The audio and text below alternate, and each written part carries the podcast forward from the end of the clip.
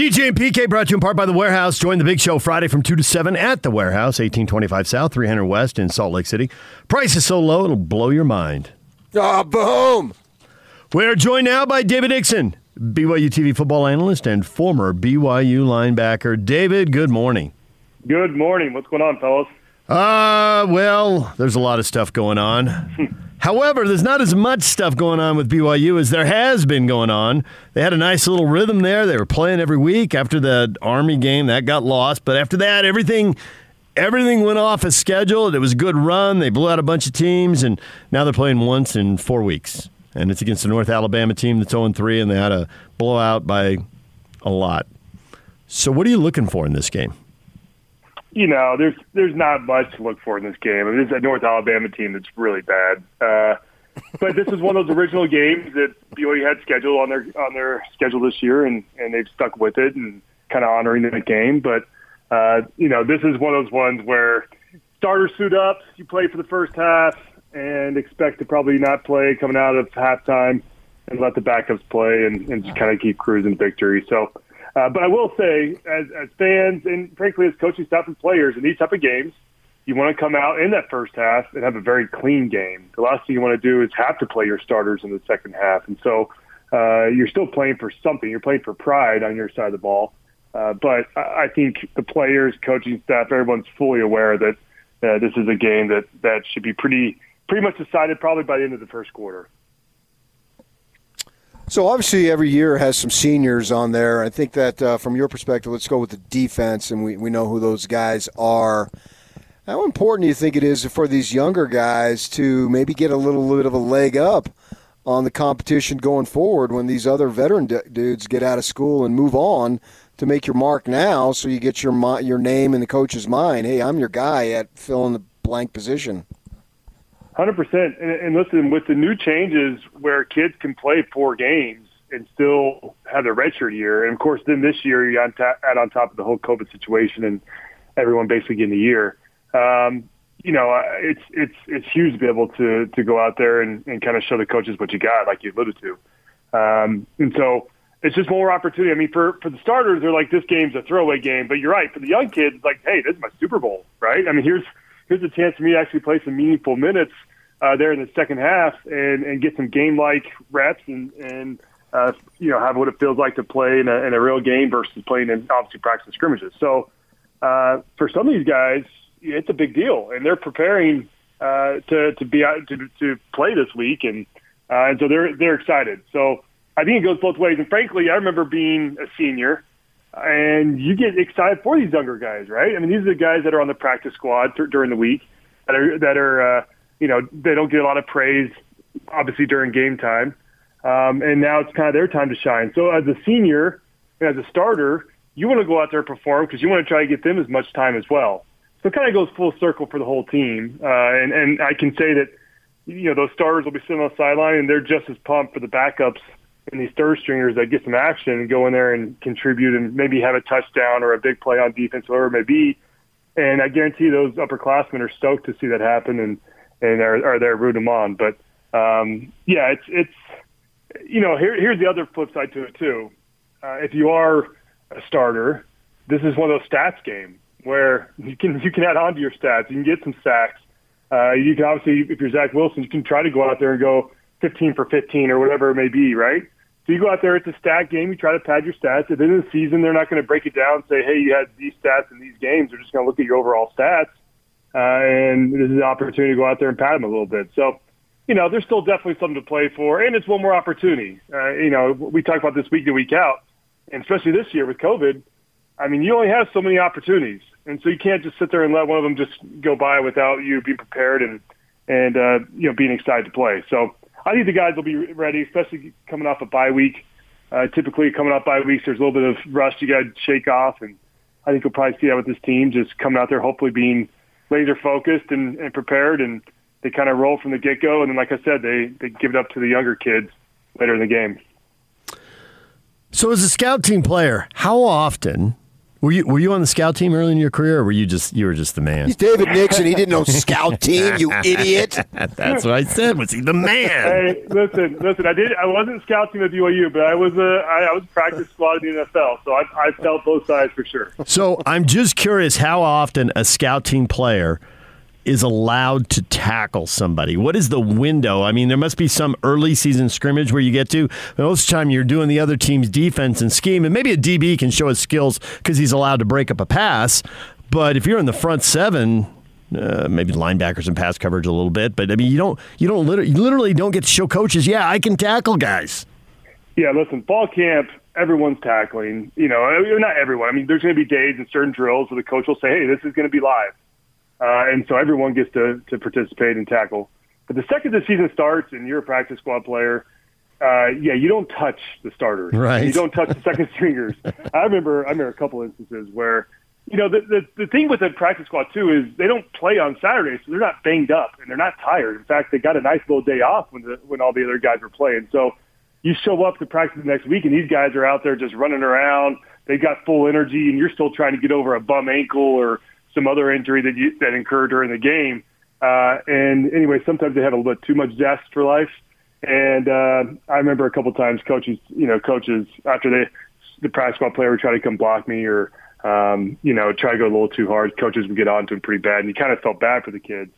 Uh, but you kind of got to know your role during the season, and knowing your role kind of comes into play right now. Where once again, here's your role, here's an opportunity that you'll be able to play and so I guarantee you those kids are amped. Uh, they're probably telling their parents to try to make it down for the game because here's their here's their moment for this season where they get to shine. Uh, and I'm telling you, the whole team loves that, and and that's the that's the goal is let's take care of business first and second stringers, and allow these younger kids an opportunity to play because they've worked their butt off. I mean, those practice squad kids. I mean, it's a it's a tough life, right? I mean, like I said, you get no glory during most the majority of the season uh, and and you're just kind of a punching bag, and it's it's not very fun. But even more, all the props for the kids that stick with it the whole season. But uh, but there are some games typically in every season where they do get to shine, and this is one of those this week. So um, I mean that's the exciting part. You get to see some of the younger talent and and get those game reps, and of course you're starting to try to build that base for next season. Now that we're getting towards the end of the season, which is crazy to think about. So the fact they played seven weeks in a row under this world in which we live in is just absolutely awesome. Everybody would agree with that, particularly when we see teams here locally that aren't on the field at all yet. And so they've got this bye this last week. That's not unusual. You would think that that's something that happens just about every season. You know, at some point. and this time it happened to be in November. You get the bye. But my point where I'm going with this, and you got the game this Saturday, and that's fine, and they should win. We all know that. But I'm concerned going forward about the next two weeks of not playing. That's where it gets really weird as far as what we normally would see. And then you come back, and I suppose you can, can you can compare it a little bit maybe to uh, the end of the season, and then if you play in one of those early bowl games, I guess. And so maybe maybe I'm making too much of it, but I'm concerned about being able to keep the rhythm of the team and the flow and all that stuff over these next two weeks after this week. Do you think it's crucial that they get a game in, maybe uh, a week from Saturday after Thanksgiving, and and then how about the Utes, David? yeah, so there's a lot to discuss here, obviously, right? I think we touched on it last week as well. Um, I, I think you got to find a way to play. I mean, these players are hot, and it's a, it's a team that's shown that uh, you know they're taking care of business. They're they're playing up and to all their opponents and taking care of business. Um, and so I think you want to try to give as many opportunities to showcase their talents. But at the same time, I think with what they did to Boise State, the convincing win that they had, I think they've done enough to prove that they belong in a New Year's Six game. And here's the thing about the New Year's Six game that payout for BYU is huge. If you're independent and you don't have to go share that with anybody else, that payout is big time. And especially in a year when, as we know, the finances with every athletic department are struggling. As we saw, BYU just laid off some of their, uh, you know, SID uh, contacts there, um, probably because of budgetary purposes. And so, you know, it's a, it's a big deal to be able to get one of these big payouts. So if I'm Tom Holmoe at the same time, I'm like, listen, I don't want to jeopardize this. I don't want to go go schedule a Marshall or somebody that – potentially we could go out there and lose to, uh, or or for some reason we maybe we eke out a, a win against a team that's just mediocre, and next thing you know it's changing uh, the the mindset of the committee to put us in as an at large uh, bid to one of these New Year's Six games. And so I, I don't know. I go back and forth on it. Of course, as a as a fan and as a player, you I think you'd want one more opportunity. Yeah, let's let's line up whoever. But when you take a step back and you look at the uh, kind of repercussions of trying to schedule somebody and you potentially lose or you don't look great and you potentially forfeit that New Year's Six bowl game, I don't know. A lot of it comes into play. So I, I imagine Tom's probably fielding calls here and there. Uh, yeah, we saw the comments from the Pac-12, the Colorado. I think it was the Colorado AD, right, where he said, "Listen, we'll we'll explore yeah. any po- potential possibility to play somebody." Right. Um, so I don't know. I think the the landscape's obviously changing daily right now, and we've seen. I mean, you saw with the UCLA game, right? They put that game together in what 48 hours.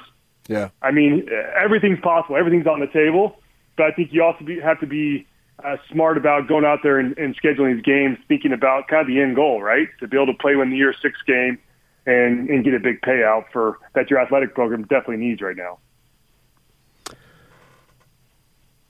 David Nixon joining us, former BYU linebacker. So when you look across the country and you look for a comp to BYU, who have you seen playing college football this year? And I realize you haven't seen much of the Pac 12, but who have you seen where you've said, that's about what BYU is? That'd be a really competitive game, and I'd like to see them play. Alabama.